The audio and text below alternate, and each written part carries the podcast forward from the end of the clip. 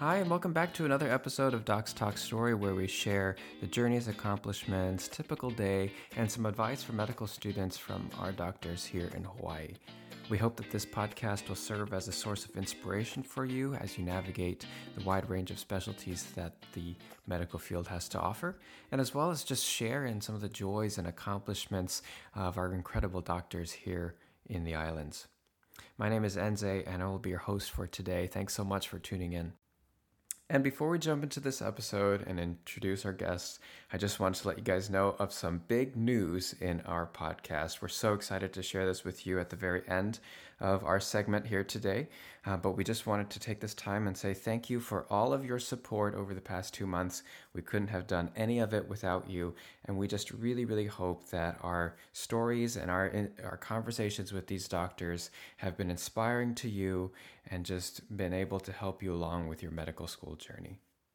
So without further ado, uh, allow me to introduce our guest today. On today's episode, we have Dr. Corey Liow, a neurologist at Hawaii Pacific Neuroscience. Dr. Liow has an incredible story um, that starts with his medical school at St. George's University School of Medicine uh, in Grenada in the West Indies. And then he went on to complete his residency in neurology at the University of Utah in Salt Lake City. And finally, he completed a fellowship in clinical neurophysiology and clinical research with the NIH in Maryland and he founded Hawaii Pacific Neuroscience in 2009 and has been practicing here ever since. Dr. Liow is also currently the Chief of Staff elect at Adventist Health Castle, and he is the CEO and founder of Hawaii Pacific Neuroscience. So let's welcome Dr. Liow to the show, and thank you so much for joining us today, Dr. Liow. So, just to start, can you tell us a little bit about your journey? How did you get to where you are today, and kind of what your path was like up until this point? Thank you for having me on the show. Uh, I was born in Penang uh, Island, Malaysia. I grew up in Singapore and um, I went to medical school at St. George's uh, in Grenada. Uh, it was very random while I was a high school student in Singapore. One, my mother, who was an English teacher, one day came to me with a newspaper ad. It was before the day of uh, computers, and uh, she said, hey, apply for this uh, scholarship to go to Grenada, and it was a Ronald Reagan scholarship, uh, and I applied just for fun. I applied for it, and uh, I got it, and uh, I was like sort of regret that now I really have to leave Singapore, but uh, but I'm glad I did. Uh, took the opportunity. Um, the so I went to St. George's University in Grenada and did two years there, and then two years of clinical rotation in New Jersey, New York I did my residency in neurology in Utah, uh, University of Utah, Salt Lake City. Um, so that's where uh, my journey into neurology was. Mm-hmm. So, what made you decide on neurology as a specialist? Um, when I was in medical school, uh, one of the things that I realized was I was uh, uh, I was I somehow I had a knack for uh, figuring things out, complex things. For example, the Krebs cycle in biochemistry. So the professor, uh, this is before the days of PowerPoint, and, and we're just all taking notes on the paper. The professor was explaining the Krebs cycle on the in the board, and uh, somehow I realized that I have the knack of drawing out the whole thing, visualizing, understanding the whole thing, and everybody else was coming to my side and copying my notes and wow. borrowing my notes. You know, uh, I realized that I have the knack of taking very complex problem and figuring it out. Uh, that's one thing. But the other thing that I realized was that because I figured that everybody was borrowing my notes, I became very tired of them borrowing my notes and don't know who has it. So I began a business uh, a note service business, and I started wow. charging them ten dollars per per note. I after class, I, I had somebody transcribe my note, and I started selling them. So uh, I, I, discovered not only was I good in neurology, I was good in business too. Whoa! you did all this in medical school. In medical school, oh, yes. Wow. That's cool. So, um, did you consider any other specialties along the way other than neurology? No. Okay. just neurology. Yeah, you were pretty focused on neurology when you went into medical school. Very, very. Okay. Yeah, that was my passion. Yeah. hmm Can you talk a little bit about the training pathway um, for a student that wants to go into neurology? Yeah, so to do neurology, you have to do one year of internal medicine first, uh, and then three years of basic neurology training. You know, uh, some neurologists do a full three years of medicine and then no, do neurology as a fellowship. You know, but most neurology do one year of medicine and then three years of neurology. But about, I would say, about eighty percent of neurologists end up subspecializing after neurology residency into different specialty, uh, stroke, um, MS, Parkinson's, epilepsy, what have you. So I would say majority of neurology residents, uh, at least these days, you know, uh, subspecialize. Yeah. And that could be another uh, two to three years. You know, so for my fellowship, I did uh, three years of fellowship. Yeah, Mm-hmm. And how many years is the residency program? residency is four years. Okay. So four years of neurology residency and uh, you know two to three years of fellowship. So could be up to seven years. You know, but the shortest would be four years. Yeah. So, what's a, t- a typical day in your life as a neurologist? So uh, I really don't have. I really don't have a typical day per se, but uh, because I spend majority of my time in research and say, um, so I spend about eighty percent of my time in uh, clinical research, taking care of patient. Uh, I only spend about twenty percent of my time in clinical care, but in a typical neurologist like uh, the neurologist that we have here. Um, so they would start the day at uh, 8.30 um, you know most neurologists would do some kind of outpatient longitudinal care you know uh, and finish the day at 4 to 5 you know they would see maybe about 15 to 20 patients outpatient. Um, some neurologists could actually go into neuro hospitalists then totally inpatient you know uh, and then they would work for three weeks and then take one week off or two weeks and two weeks off. Uh, but most neurologists, like our group, our neurologists, we do uh, a com- combination, a mix of both. Um, we do outpatient, and then each one of us take one week of call per month. You know, uh, I do take one week of call because I asked my neurologist to take call, so uh, I'm gonna do call myself too. So, um, yeah, but we really, really have a good group. We cover each other very well. Yeah, fortunately. Yeah, so let's talk a little bit about your practice here at Hawaii Pacific Neuroscience. Um, so you mentioned you do a lot of research. You, can you talk to the listeners a little bit about what kind of research you do here? Yeah, so we are um, we- we're really excited, I say, because when I came here, um, uh, you know, it, I, I was uh, there was um, not much of opportunities. You know, I was told that uh, it's difficult to get things started, but fortunately. Um, I was uh, I was able to surround myself with good people, and I was I was I had some lucky breaks, and was able to bring uh, research uh, clinical trials. So we do all the way from phase zero to phase one, two, and three and four uh, research clinical trials. We are actively doing about 25 plus trials right now, uh, all the way from Alzheimer's, Parkinson's, MS, seizures.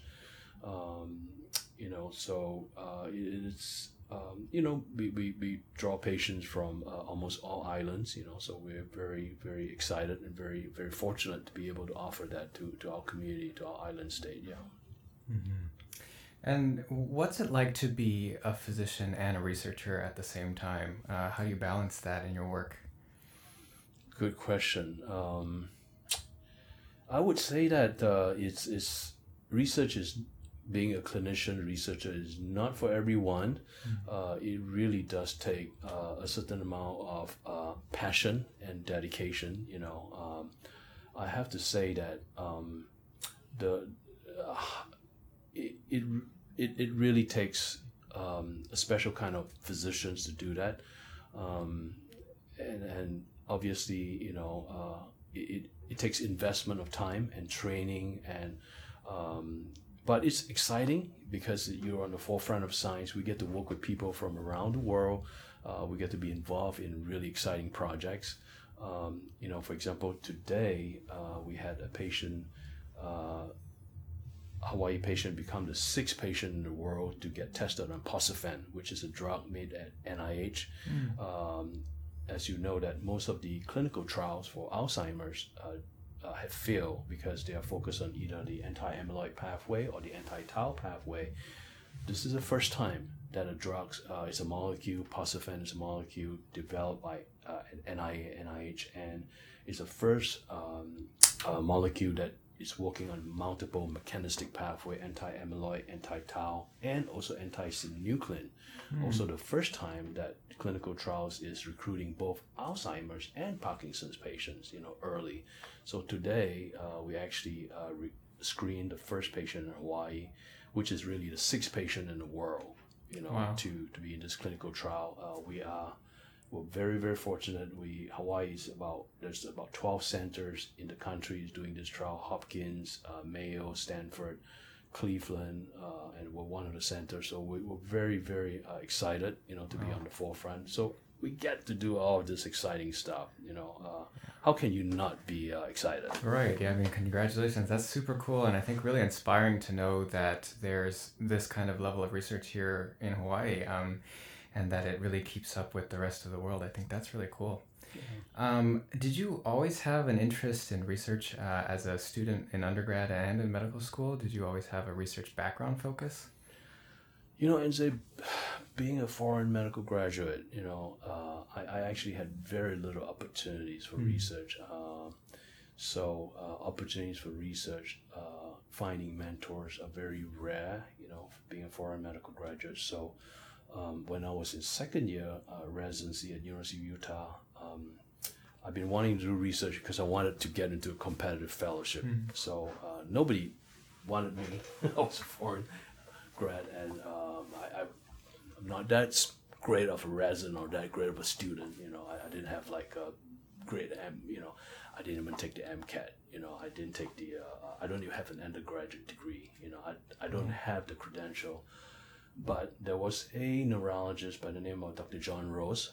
Uh, he's an MS neurologist at the Salt Lake VA. So I approached him. I after asking maybe like ten neurologists, "Do you have research? Can I join you?" You know, I said no, don't have. But Dr. John Rose gave me a chance. You know, he took me into his lab, uh, his red lab at the VA, and said, "You want to work on interleukin 4? I was like, "Yeah, I don't know what that is." You know, I said, uh, "Is, is this okay?"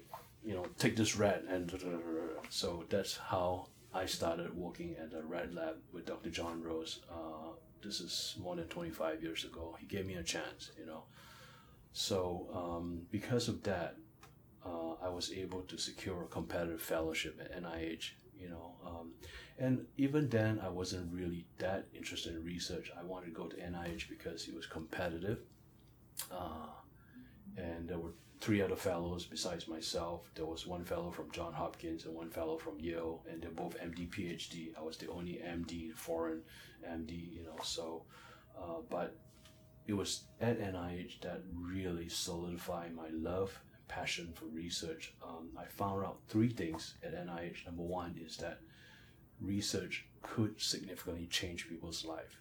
You know, uh, it mm-hmm. just transform people's life and transform the way medicine is done, and I've seen it uh, at an amazing institution like NIH. Mm-hmm. The second thing that I saw at NIH was that um, how, uh, when you organize a research program, uh, how NIH do it is they will bring the best doctors and the best, and they will fly patients from all over the world to the clinical center, building 10 NIH, and what an amazing, um, amazing work when different specialists, different disciplines, the cardiologists working on the project, and they share ideas with the neurologist, and then they came up with a pacemaker for the brain. Mm-hmm. You know, uh, they're all even the engineering people come in and they would give input on how to stimulate the brain, and thus they came up with a deep brain stimulator. You know, so I I saw that really opened my eyes, and I saw how amazing research is when you bring the right people and right team together the third thing that I I was just really inspired, you know, mm-hmm. at NIH. I met some amazing uh, research um, uh, physician scientists.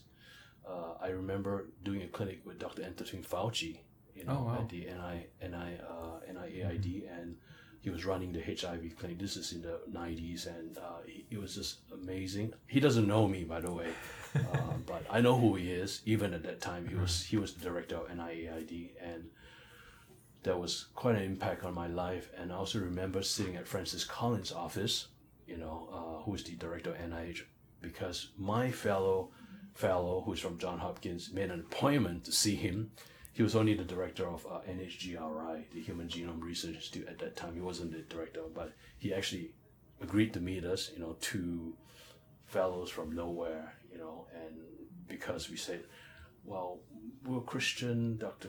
Collins, we want to know how you became a scientist, you know. And so he actually met with us. I remember sitting in his office, and he was just the most humble guy. You know, he didn't talk about anything but talk about you know how he likes to play guitar you know and uh, mm-hmm. and, and he talks about his faith you know so i was just from that point onwards i realized that i can be a researcher. I can be scientifically rigor and uh, and i can incorporate my faith into what i do. You know i was just totally inspired by dr collins francis collins yeah yeah i mean just hearing that story from you inspires me too. I think I mean, we, we all know that science drives medicine, but seeing it firsthand, you know, in this kind of research facility and seeing all the work that you do, and also just knowing that the work that you do can really impact a patient, like you were saying with this um, patient today, you know, who's the first to receive that kind of treatment, you can see this research firsthand being so impactful in a, a patient's life. And I think that's, that's super cool and really inspiring. Um, and so uh, we briefly touched on this about uh, research and having that um, being more competitive for an applicant. I'm wondering if you can talk a bit about how competitive neurology is as a residency and how important research is, uh, or not important, um, it is in the application process for a resident.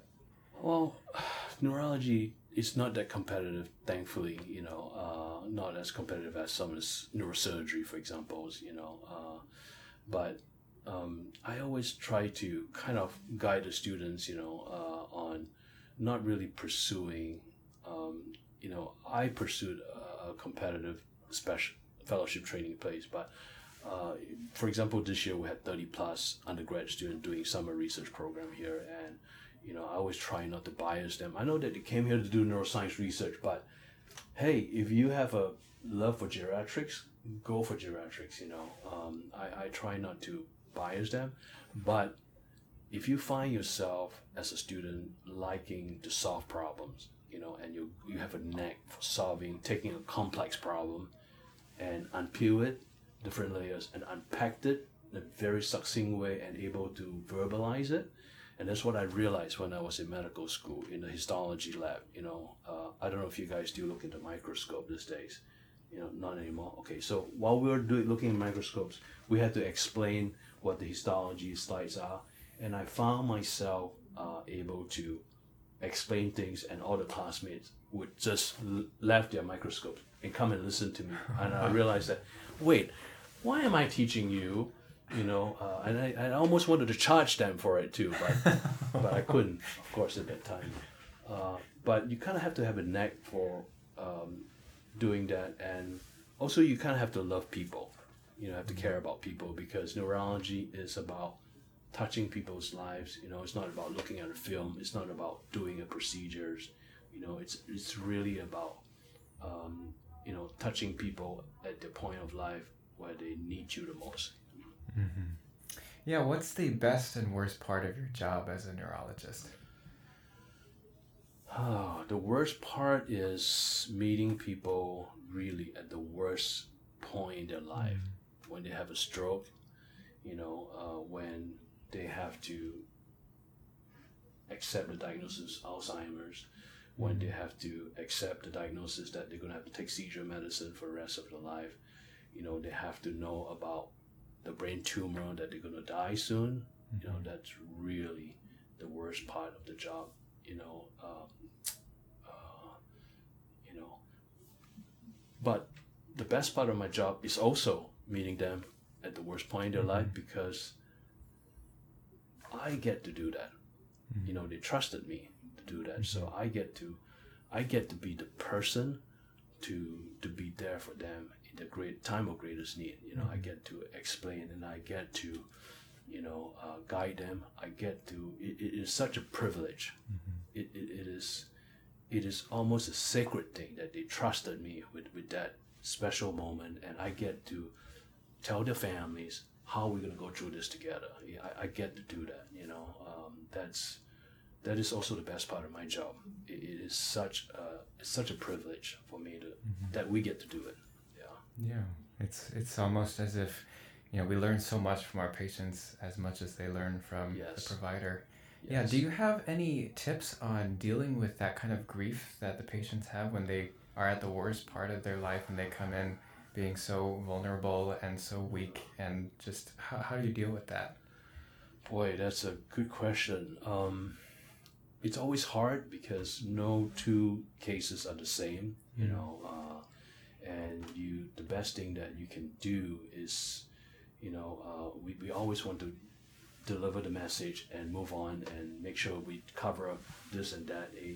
But sometimes the best thing is to kind of just sit back and just listen to them and just absorb learning about the family dynamics, you know. Um, and sometimes it's also okay to admit to them that um, there's nothing we can do when you have an Alzheimer's. It's okay to let them know we don't have a cure, you know.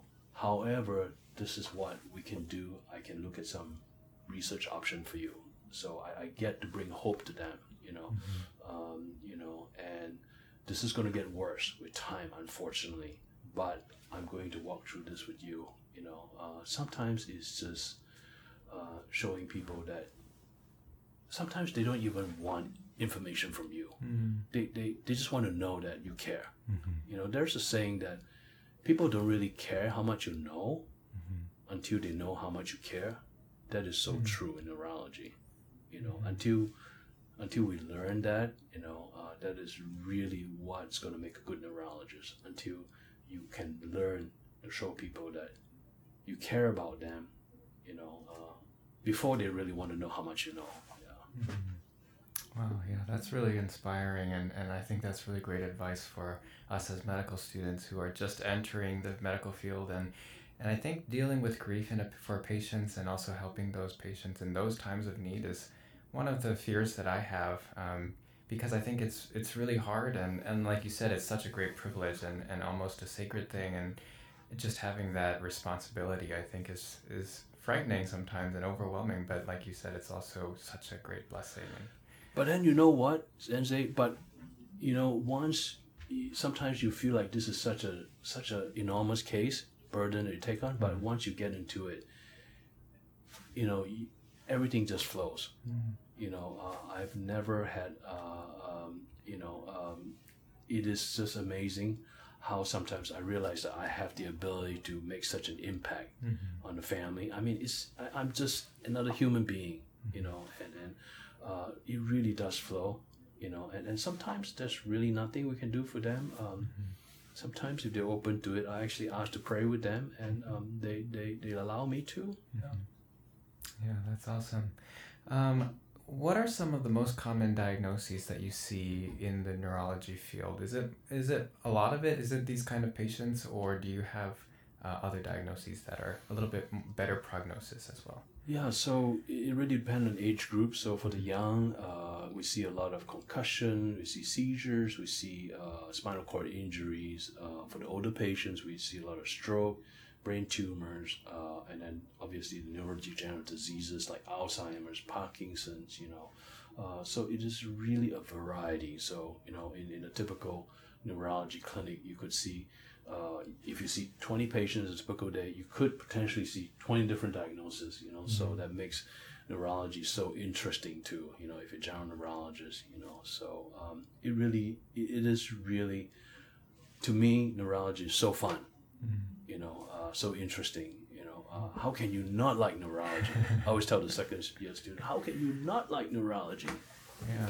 So you get to see all uh, age ranges, right, from kids to older adults. So neurology residency split into adult and pediatric. Oh, okay. So if you go the pediatric route, uh, you do three years of pediatric residency, and then I'm sorry, uh, three years, and then an additional two years of neurology residency. I believe is five years total. You know, uh, so the adult neurologist, a lot of times, like myself, I limit myself to adult neurology patients. So, uh, so it's kind of two separate pathway: the peds and adult neurology. Yeah.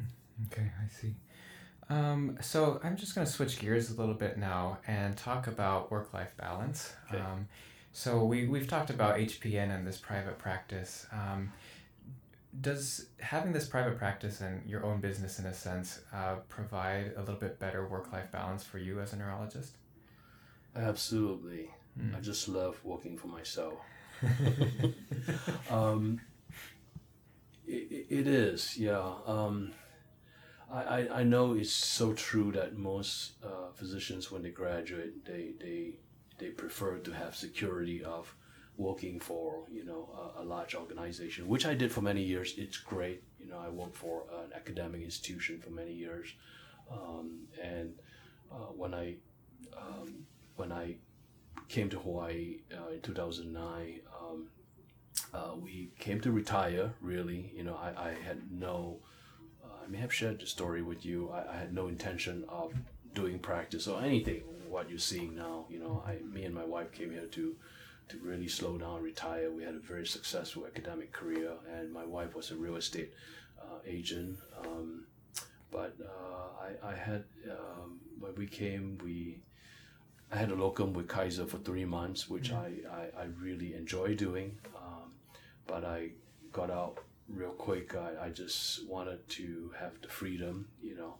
Um, and also, I re- there was a huge need for uh, neurology services on the island. Uh, and uh, our heart just, um, you know, there was not, patients couldn't get care on the windward side. That's where we started, you know. And uh, my wife, she she really loved being on the windward side, you know, uh, from Utah girl, you know, uh, and she said, "Can we do something in uh, windward side?" I said, no, "There's nothing to do here, know. Everybody goes to town for neurology care." She said, "Go and talk to the hospital."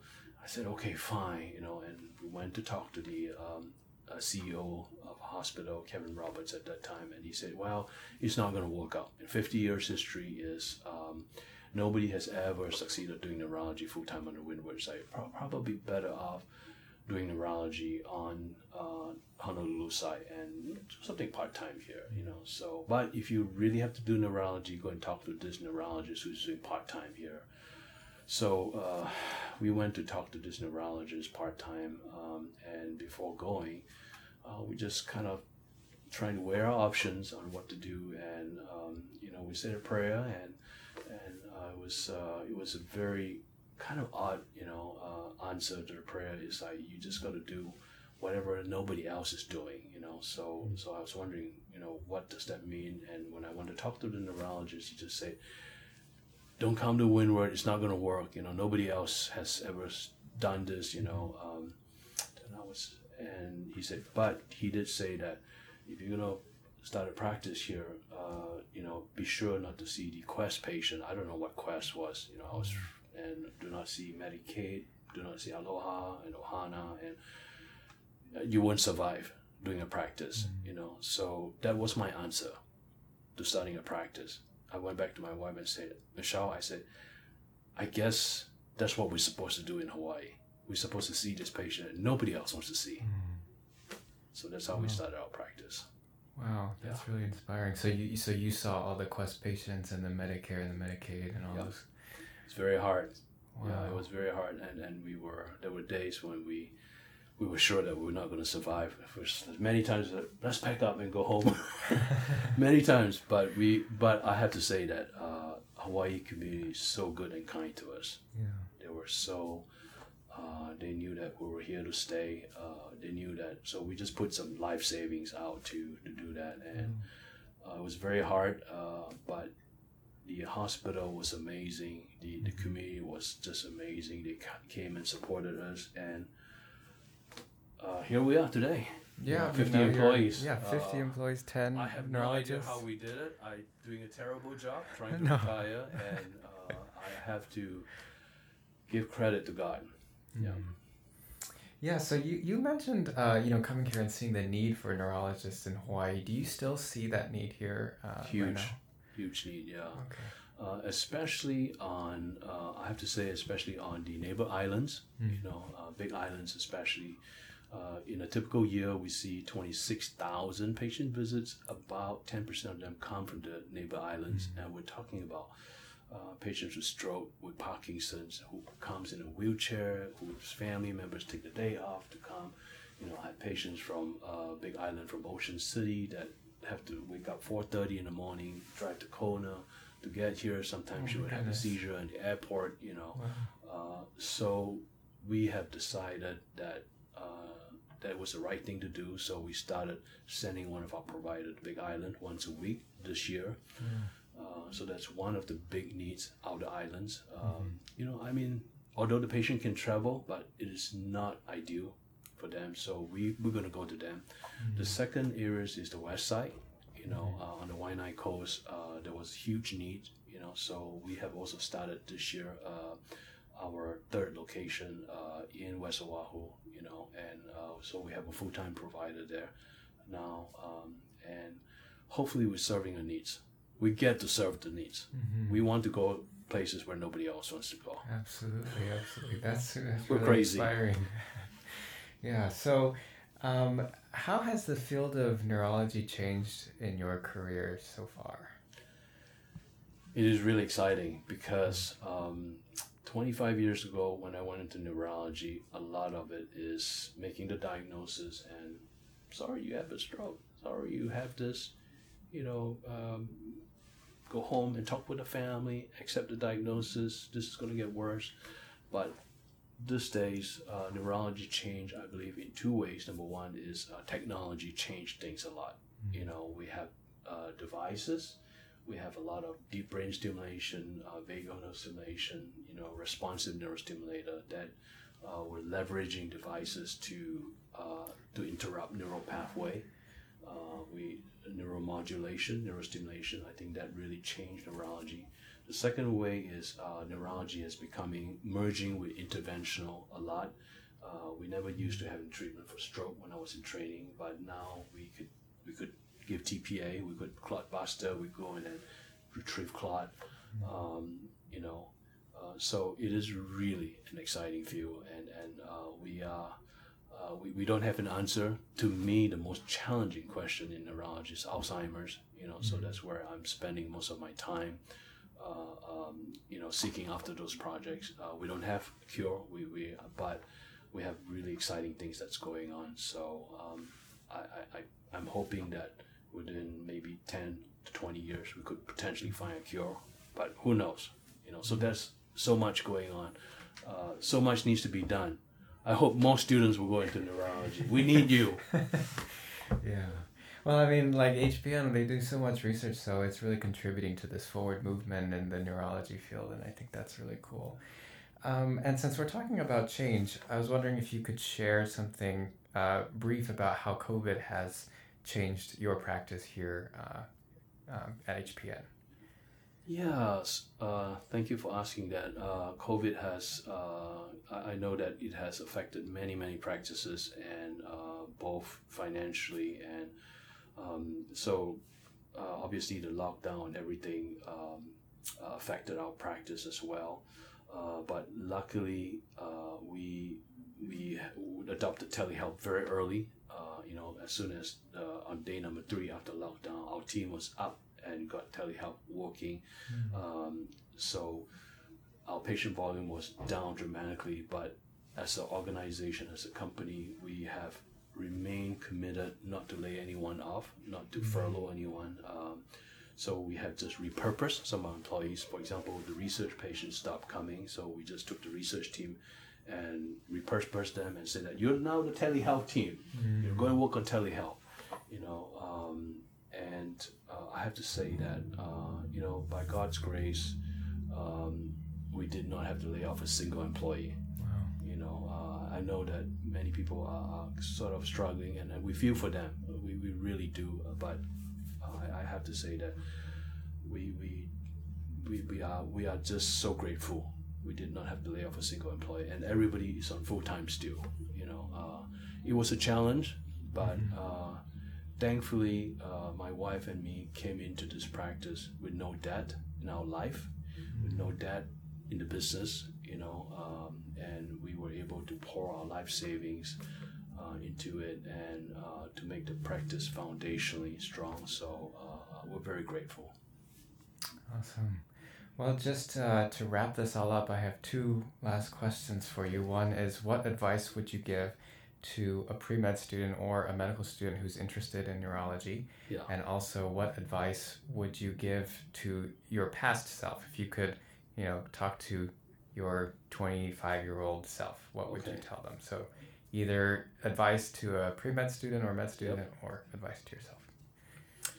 So, uh, so like I mentioned, uh, I, I usually try not to persuade them uh, in one way or another, whether you know if they're uh, interested in neuroscience. You know, um, you kind of know, you know, if you're if you like people.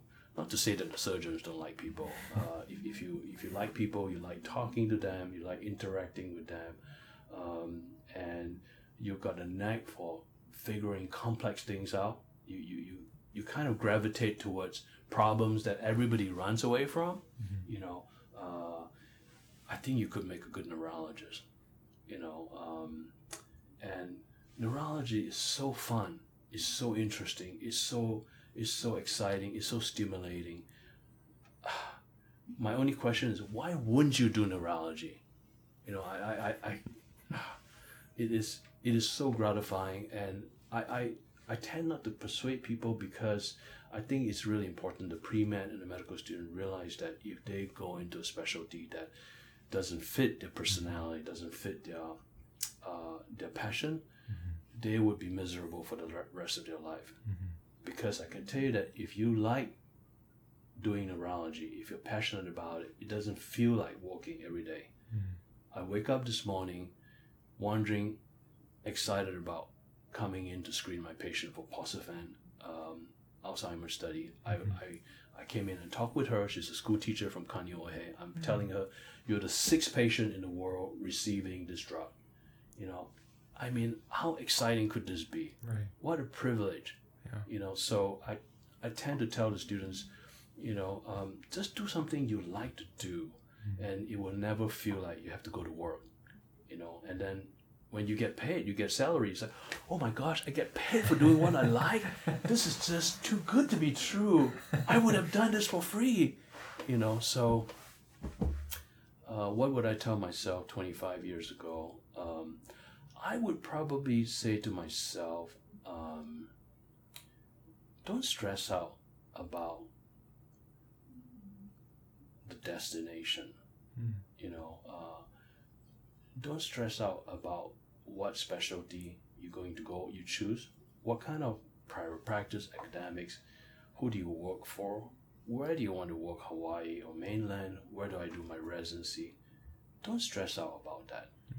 because the destination is usually not as important as the journey itself, know, because we all stressed out about what am I going to become in four years' time? Your second year now, you're gonna work. Oh my gosh, I only got three years to decide what I'm gonna do for the rest of my life. Don't worry about it. I'll tell you why. You know, um, because just myself personally, every step of my life, you know, uh, uh, a, a Malaysian boy getting a scholarship to go to medical school in Grenada, you know, a President Reagan scholarship. Uh, I get to somebody at University of Utah gave me a chance to do research. You know, I, I really never deserve it. You know, uh, somebody at NIH uh, inspired me to do research. You know, every step of your of your life, your way, uh, I believe um, has been predestined in some ways. You know, you have been given everything that you need to really succeed. You know, so so if I, being a foreign grad with no connections, anything, can can do what I do, and can you imagine what you can do? What uh, Riley and what uh, Roy can do? I mean, you guys are going to go so much further than me. You know, I mean, so don't stress out about the destination. Live in the moment. Hmm. You are second year. Just do the best that you can for second year. Don't worry about third year. Don't worry about residency. You're in third year. You are in OBGYN rotation, a rotation that you really don't like or whatever. Still do your best. Still be the best hmm. medical student that you can. You know, or even if you don't like neurology, you know, you come, you have to do this CSP with Dr. Liow and he goes through this neuroanatomy pathway. It's so boring, but still do the best. Whatever that you do, do your best, you know, because I always believe that, uh, uh, and I'm going to end with my faith because that plays a big role in my life um, in Ephesians 2.10. We're all uh, uh, God's handiwork. You know, uh, we all created to do good works. You and Z, Royce and Riley, you were created you were predestined to be to contribute to make amazing positive contribution to the to humankind to, not just your community humankind you know? And um, we're all god's handiwork um, created to do good works uh, that has been been prepared in advance. You know god always give us every step of the way. God gave me what i need at that moment. I, I don't have to worry about what i need three years from now so don't worry about the destination. Live in the moment, enjoy the journey. Just do the best where you are right now. Awesome. Thanks so much. Thanks so much for sharing your story. All right, that's all we have for you folks. Thank you, Dr. Liow, so much for sharing your journey and wisdom with us today. We were all very inspired by the passion that you have to serve Hawaii's community, especially those who might have lack of access to healthcare.